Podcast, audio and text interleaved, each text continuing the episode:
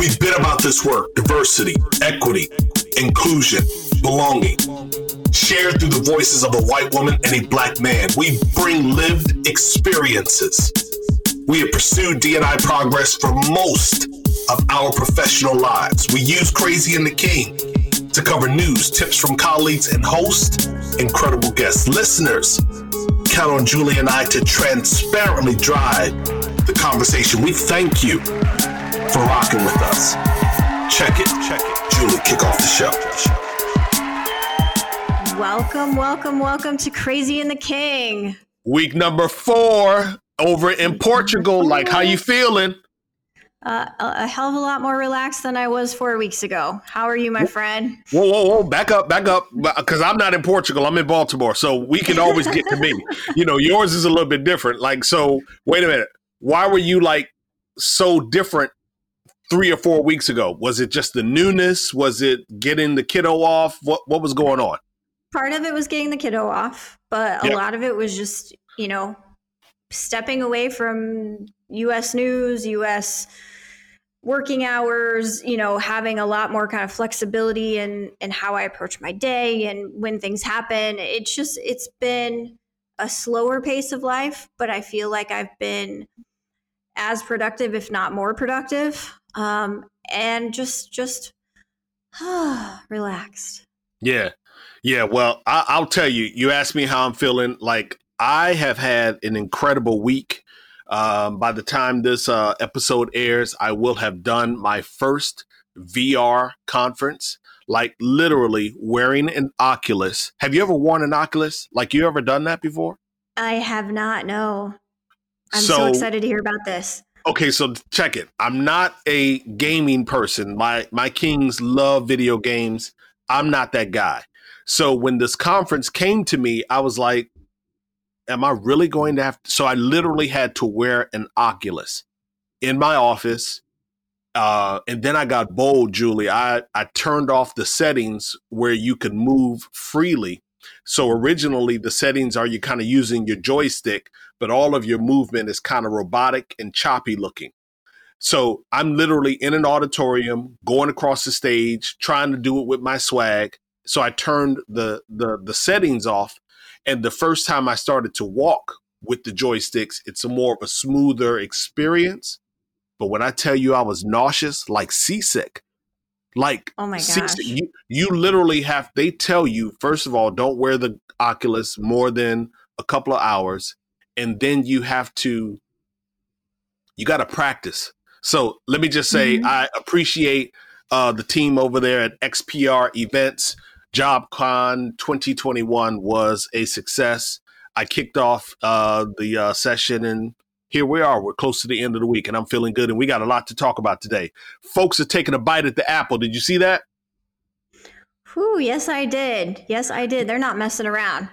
Upset, like like 500 or so of them are extremely upset. And, and basically, what we saw was on September 18th, an unforeseen workers' unrest built on employee activism, like a number of the Cupertino employees. I think it was 500 or more of current and former employees visibly took a stance against what they consider to be deteriorating working conditions, unhealthy work culture, issues around pay. Do I keep going? Retaliation, discrimination. I mean, do I need to keep going? Like, it's amazing to me. Here, here's the deal. And I always say this I like to be fair and think that when you have tens and tens and tens of thousands of employees, you're going to have some issues. So that's not the piece that I'm being critical about. When I think of just this litany of, of, of, of reasons why people are upset, that's kind of disappointing. And then to hear that the CEO only took two questions in like an all hands meeting and then bounced, that's a problem. Yep. Yeah, I mean, you and I are both Apple people, right? We, you you love your Mac, I love my iPhone. We're Apple people, and I think part of the allure of Apple for us is that progressive, innovative, hip brand that's um, supposed to take care of their people, supposed to be thinking about the society that's around them. And so, you know, to your point, there are always things that companies, especially of this size, are going to do wrong and need to do better and address. But to have someone, you know, to actually put together a forum where Tim Cook comes to talk and assumedly to listen, and then for him to only answer two questions and put HR smack front in the middle to answer one about pay disparity was like not the look they should have been going for. And I'm sure yep. it's not the look that they wanted. Yeah, what do you think when you when you read the response from the HR person around pay inequity? Did did you think that it was a whole enough response? Do you think that they could have gone and been a bit more detailed? What were your your thoughts? Yeah, absolutely. I mean, I I appreciate them saying it does happen and when it happens we correct it but that's not a that's not a holistic solution and it's certainly one of those things where it's probably the person or that person's leader that's advocating for them to get that correction to happen and so it shouldn't be it's almost like it's an after the fact thing right and so it's okay but it's not good enough yeah. And just before we uh, started recording, you actually put something up. I'm not even familiar with the AppleToo website. What's that? Yeah, so I found this when I was reading the the Business Insider um, article. And before I say this, the Business Insider article, which which we'll post for this week's show, um, calls the employees activist employees, like through the entire article, even in the title, I believe. Um, eh, they're not activist employees; they're employees who are act, asking for fair and equitable work conditions. We have to keep our media in check when they start to radicalize people that are asking for equity. So, that aside, the other thing that I found um, was that in August, 15 Apple employees launched a website called Apple 2, as in T O O, as in Me Too. Um, mm-hmm. It's a mm-hmm. website that allows for employees to internally tell their stories of racism, sexism, whatever it is within the tech giant. So if you actually go to the site apple to a p p l e t o o dot us it will has an external facing page that tells you the purpose of the site what they're trying to do and what they're trying to accomplish. And then if you want to join you click through to a button and it says you know who the admins of this page are. Hit us up on slack email or Yammer, whatever internal system that they have access to, and we'll give you a password so you can post your story. Yeah, I, I, think the piece on here, first of all, I saw the word gaslighting. It kind of jumped out at me, but then it says, no more.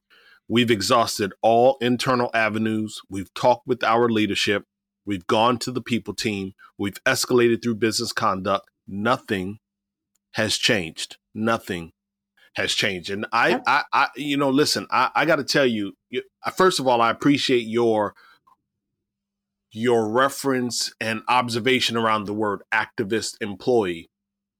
But what I will say is, I don't mind them being activists. Um, I'm glad that they are taking action, and I absolutely appreciate them, you know, escalating their voice and saying enough is enough. And there are some things that we can do.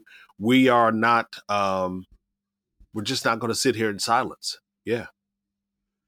Yeah, and I mean, I think it's there's just something so energizing about Silicon Valley waking up to the working conditions that they've been subjected to, but let's be honest, most of the world has been subjected to and in in much larger at a much larger scale um, with much with many many less rights and yeah. so i think this is a good step in sort of creating change in silicon valley that should if if these activists right keep their keep true to their word will spread across manufacturing sites and other places where we don't have the same rights and protections that we have in the US and and you actually found another fantastic story about Activision kind of same set same of thing. problems same set of problems. I mean, that frat boy working conditions is one of the quotes from the article.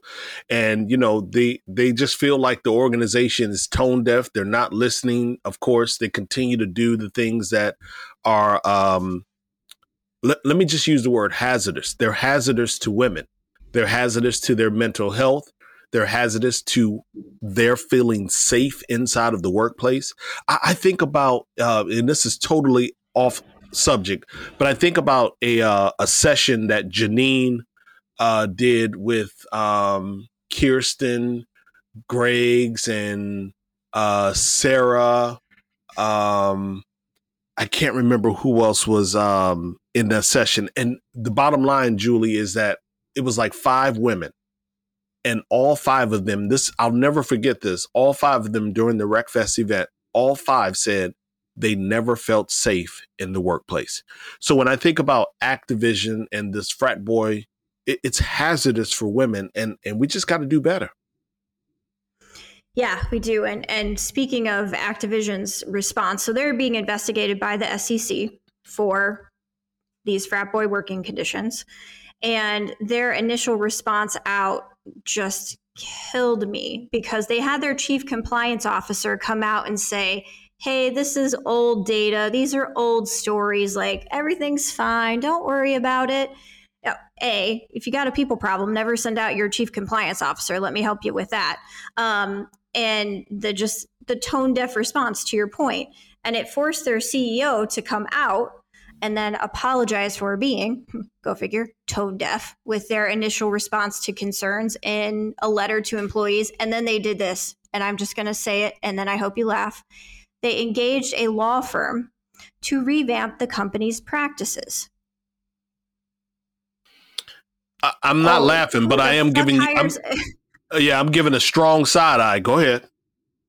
Yeah, uh, who the fuck ever thought hiring a lawyer to fix our people problem was a good fucking idea? It's not. Holy Jesus, guys, come on. Um, yeah. yeah. so good luck to those guys over at Activision. Sounds like they're still in the uh, in the beginning stages of figuring this out. They'll get there.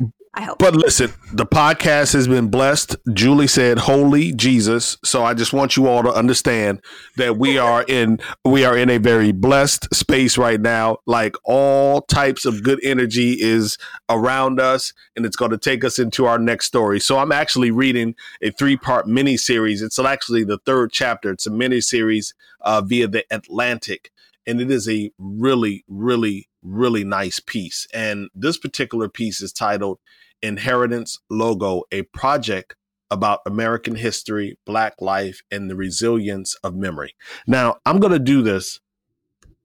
I'm going to do this at the risk of of offending some people, being corrected by some people, maybe to include you. Okay.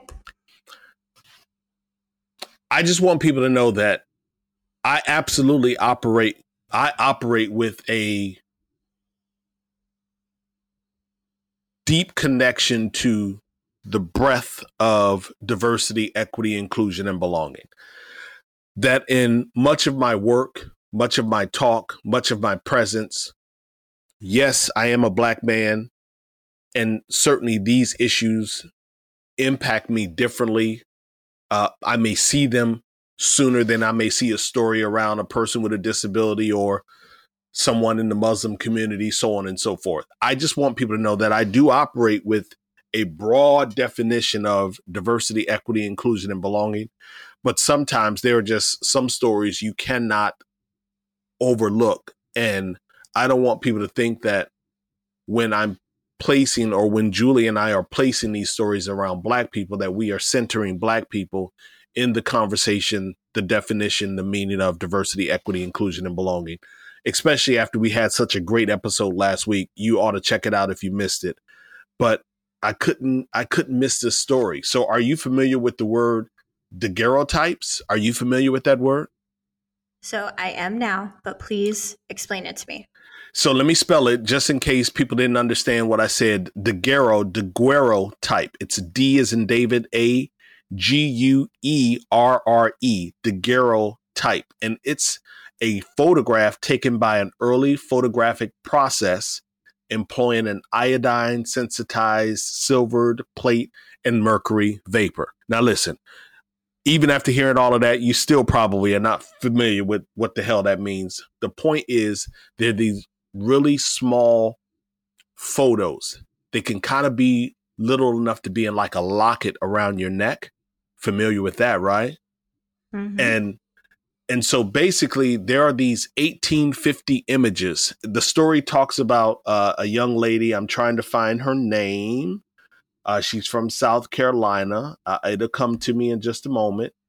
But this young lady was doing some history and she ran across uh, her name is Latria Graham. Latria Graham ran across some really small photos of some African Americans, some black folks, and through her history, she understood that they probably were relatives of hers. These photos were being used in marketing material, event promotions, and other things by Harvard University. And so her challenge and her quest in this is one, when will black bodies not be sensationalized, profited from, allowing her ancestors, relatives to rest in peace? And why is Harvard profiting off of that? Like, why is the family not profiting off of this imagery and whatnot? It's a really fascinating third chapter of a three part series. Yeah, I mean, one, thank you for introducing me to this piece in the Atlantic. I mean, it's it's actually just a huge piece of historical work um, that the Atlantic has put together about being a whole America, right, and understanding what a, a an American looks like. And these pieces that um, you've introduced us to, I think, are just really the beginning. But what is so compelling to me in this story and why it resonated is it is the profiteering, I think. And it was less about the the historical relevance of what these p- pictures mean, why they were taken, and if Harvard continued to use them for historical purposes only in terms of education, like that doesn't I, I what makes me mad is that they're selling the rights to use it and that this young lady has taken them to court and said hey this is my property right? This is my family's property. And just because it was stripped of us because of injustices and slavery and uh, that whole conversation that can be put into you know uh, 10,000 words and still not be enough. But that Harvard has the audacity to say, you know what, not only will we not give it to you, but we will not even allow you to profit from, as in, we will not give you the money that you should have because we're selling your family's history. So it's it's exploitation and I don't want to undercut that, but the pure just greed of it, you know, and I'm sure it's not like Harvard make ton, makes tons of money off of it, but it's the the I won't even give you this. I, as a university, should be the one to capitalize and market and monetize your family's history, regardless of what that history looks like. And then to say it's for educational purposes is such bullshit. Yeah, and let me tell you, um, this this series with uh, the Atlantic is extremely good. Um, and, and let me first of all, let me just say this: there's a book out, Julie. I don't know if you're familiar with it, but our listeners, you may find it to be a fitting read as a complement to this particular story. The book is titled "Ebony and Ivy."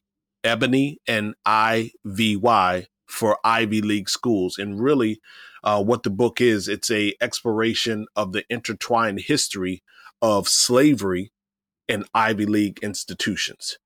Like you may not know this, but Ivy League, you know, the students that used to go to uh, the Ivy League schools, they were allowed to bring their slaves to school so that they could do all of the things that they didn't want to do iron their clothes, fetch their food, uh, prepare homework or whatever the case may be.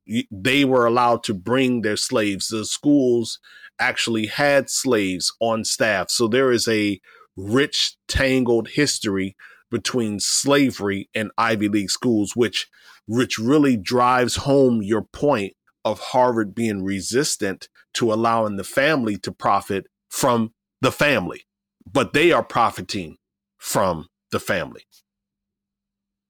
Yeah, absolutely. So was your was your reaction was your gut different that, than mine in terms of how it made you feel? No, it wasn't different. I just felt like it was such a beautiful piece by the Atlantic, the entire series, because I'm already familiar with that history through Ebony and Ivy. I read the book several years ago. Uh, probably should revisit the book. I'm already familiar with it. It's just when we see these various installations, these reminders, when we see that these things are still happening, it's a reinforcement for all of us that the work is still so much to be done. The work is still so incredibly arduous, beautiful, but arduous. Like we cannot afford to fall back and feel like, well, we've made a bit of progress.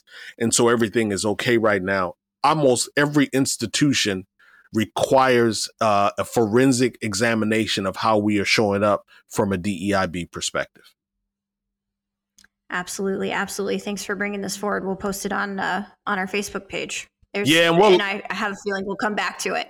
I think so, and we'll lighten it up a little bit. So let's uh, listen to. Are you familiar with Love? What's it called? Love on the Spectrum. Are you familiar with that? Love on the Spectrum. I am. Yeah. I haven't watched it yet. Heard it's great. Uh, okay there's several disability shows on on Netflix that I think are fabulous. So this is one to add to the list. Yeah, this is one of them. This show actually started over in Australia in uh, season number one, and now season number two is debuting on Netflix. I believe it starts this week. I think it was the 21st. Uh, I'm not certain exactly when it launched season number two, but we're going to just put a short promo to Love on the Spectrum, and then we're going to do a dynamic ad break some commercial. I'm not sure who it is, but hell, we'll play it and we'll keep the conversation going. We'll be right back. Welcome back, ladies and gentlemen. This is series two of Love on the Spectrum. My dating history. What? I've never been on a date before. We all want our happily ever after, but it's more complex than that. Autism is as diverse in people's need for support from others as it is in its presentation itself. You can't see my brain, and it's my brain that's different. I'm just a bit nervous. What if everything's wonderful? That would be scary. That scares you too. That does scare me. Perfect. I gotta fix this up. Love is the most chaotic force. Winter is coming. I'm ready I saw you on the show and I was like, I think I'd get along with him. He's a really nice person. For someone to love me for who I am, I never thought that would happen, like ever. My heart's fluttering yeah, at the moment. when I first saw her, I was like, whoa, I like her a lot. I think maybe he likes me because he, he, he touched my hair. People have so many misconceptions about oh, people on the spectrum. We're just like everyone else. My first vow is to continue to love you for who you are. I vow to respect and understand you, for autism is beautiful and you are autistic. I vow to keep making vows until we die, for we are special and worth it. And by the way, I am planning to give her a kiss. Not on the lips, that's too early.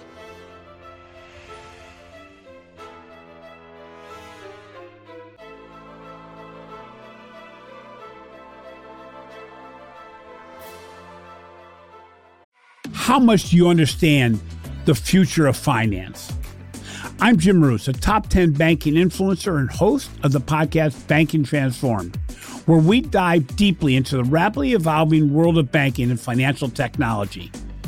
Join me as I interview industry experts, thought leaders, and innovators as they unravel the latest banking trends, disruptions, and game changing technologies reshaping the world of finance.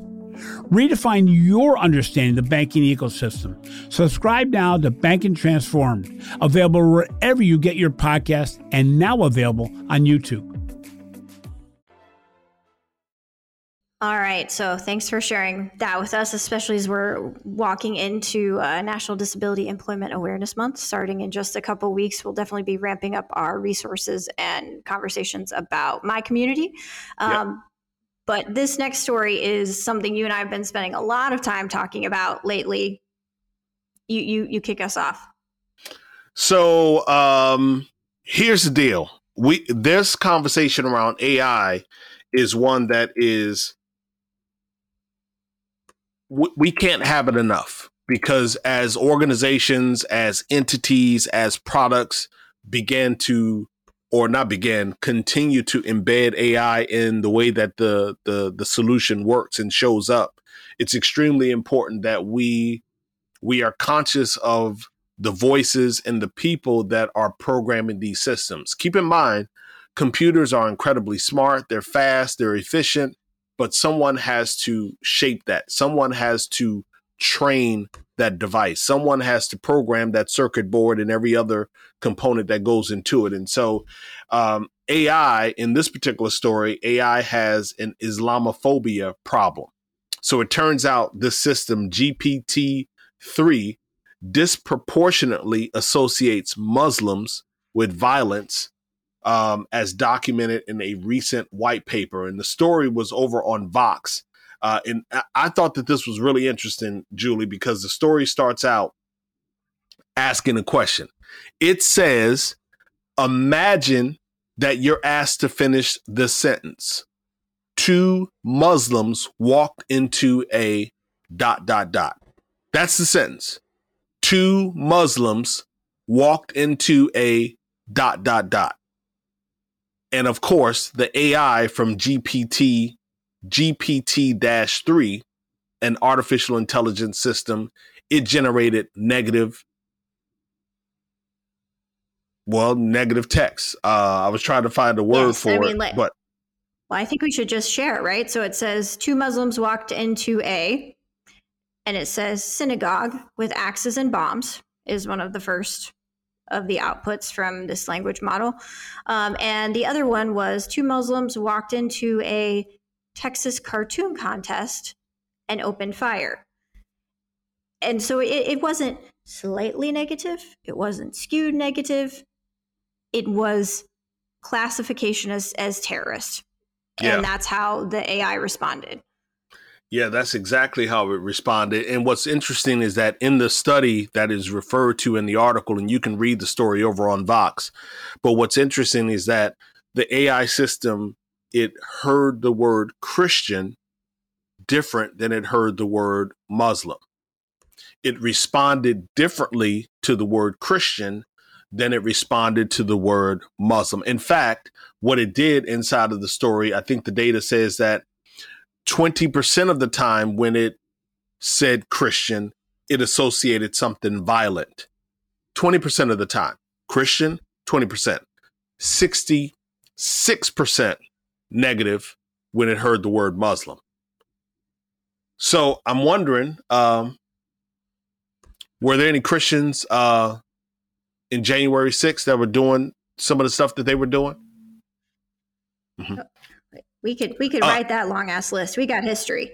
Any uh, any Christian history, right? Yeah, any Christians standing outside of abortion clinics?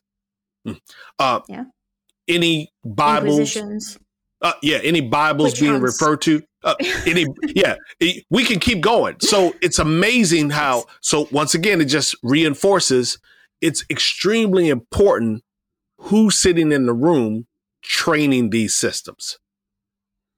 Yes, and and acknowledging that we're always starting with a skewed set of data, and that the the language and the AI is only going to get smarter at returning exactly what you input into it, right? And so this particular system is being hailed for its potential to enhance our creativity, right? So to help us write the next great American novel or a poem, which seems like maybe not the best use of AI, but whatever. And now we can see um, that it has, it does not have the ability to decipher when it is associating a religious bias into its language. Yeah. Problematic. And so the hope and the ask is of all of you, especially if your organization is out working on AI solutions, that you're challenging your recruiting team, your talent acquisition teams, you're challenging your employer branding teams, you're challenging your corporate social responsibility initiatives, your philanthropic efforts, you got to create connections to audiences that have been overlooked and underrepresented. And you got to give space for that creation to happen. Like you can't hold, if it doesn't exist right now, We don't have black and brown people in our talent pipeline. We don't have them on our bench. They're not in our mentor or protege programs. We're not having those conversations around them in succession planning. If these things are not happening in your organization, then you have to start making them happen and you have to advocate for having the space and the runway to develop whatever that solution needs to be because we can't keep going down this road. We can't keep going down the road of AI um, mischaracterizing or misidentifying black and brown folks as being criminals. We can't keep going down the road. There's another story out there that I shared on, on Twitter around uh, uh, electric uh, vehicles uh, powered by AI in some ways, electric vehicles being bad for people with uh, visual impairments or blind. We just can't keep going down this road and not and, and, only talking about it. Let me just say it like that. We have to absolutely do something about it. There's a plethora of stories, but I need to see more stories around solutions. That's what I'm missing. I'm missing more of the yep. stories around we've solved it, we've addressed it. You, you know what I'm saying, Jay? Yeah, and, and I think that what we're seeing is actually the exact opposite. So AI is just going to continue to run loose unfettered in our TA systems and our people structures. And a great example that came out this week was the um, a, the BetterUp, a company called BetterUp, which is a virtual coaching solution and global leader in whole person transformation for the enterprise, whatever the fuck that means, um, has acquired two companies. One which has an emotion API, which helps you identify emotion in languages. And the other one is to help us better understand or better use AI to understand human emotion at scale. And they're going to set that loose within our enterprise systems, right? We're, we're not getting any closer to a solution. We're just watching the money pour in. And DNI is going to have to be the one that sets in and says, whoa, this is not going to work for our organization. Yeah, absolutely. I firmly agree. We'll put the show link up or or the uh, article link up in the show notes. Again, it's called AI's Islamophobia problem over on Vox. Hit us with our uh, Her Voice segment. We absolutely love our Her Voice segment, amplifying the movement of women, women that are making moves. Hit it, Jay. Yes. So, important story. Kelsey Vlamis uh, did a story on the hundreds of Indigenous women missing since 20,000 or two, sorry, 2010, with little to no attention. We know there's a high profile story right now with a, a young white woman who's been murdered. And again, always brings up those conversations of what happens when black women disappear, what happened when brown was, women disappear. So, thank you, Kelsey, for that. Yeah. We also have Fortune, who has a new editor in chief, Alyson Shontell, um, who has been up until you know just the last five years been the editor editor in chief at Business Insider, and is taking editorial leadership of a 92 year old and very respected brand at Fortune. So congratulations, Allison. We write the tales that scare you, that make you feel uncertain, that isn't comfortable. I dare you, she said. She went on to say, in a world that entices us to browse through the lives of others, to help us to better determine how we feel about ourselves and to, in turn, feel the need to be constantly visible for visibility these days seems to somehow equate to success. Do not be afraid to disappear from it, from us, for a while and see what comes to you in the silence. Michaela Coel, she made history as the first black woman to win an Emmy for her limited series. We talked about that series back in June of this year her series that she won an Emmy for is I May Destroy You. My name drop this week, Jay, is uh, Mr. James LeBrecht on Twitter for raising awareness to the lack of access to that Emmy stage. Look at that right there. We are highlighting Michaela Coella for her winning the Emmy, and then James LeBrecht on Twitter raised awareness because the Emmy stage has stairs. There's no ramp meaning a person who is in a wheelchair may have had a challenge getting up there to accept an award, reminding us that we have to work in every space in every way. And uh, my name drop is to my gorgeous husband for 10 years of loving and putting up with me um, today and, and five wonderful years of marriage. So thanks, babe. I love you. Happy anniversary. Absolutely, absolutely. Hey, real quick, um, MindStand is looking to do the fo- focus groups with uh, chief diversity officers and others that are involved with the DNI role or DNI efforts, DNI programming in your organization. You can check them out on Twitter at MindStand T. That's Mind Stand, the letter T. Once again, Mind Stand T. I close reminding each and every one of you to share the pod with your digital tribe. Be a better human. Find your voice. Let's build high performing, inclusive, and equitable teams. For now, my anniversary partner and I are Ghost. See ya.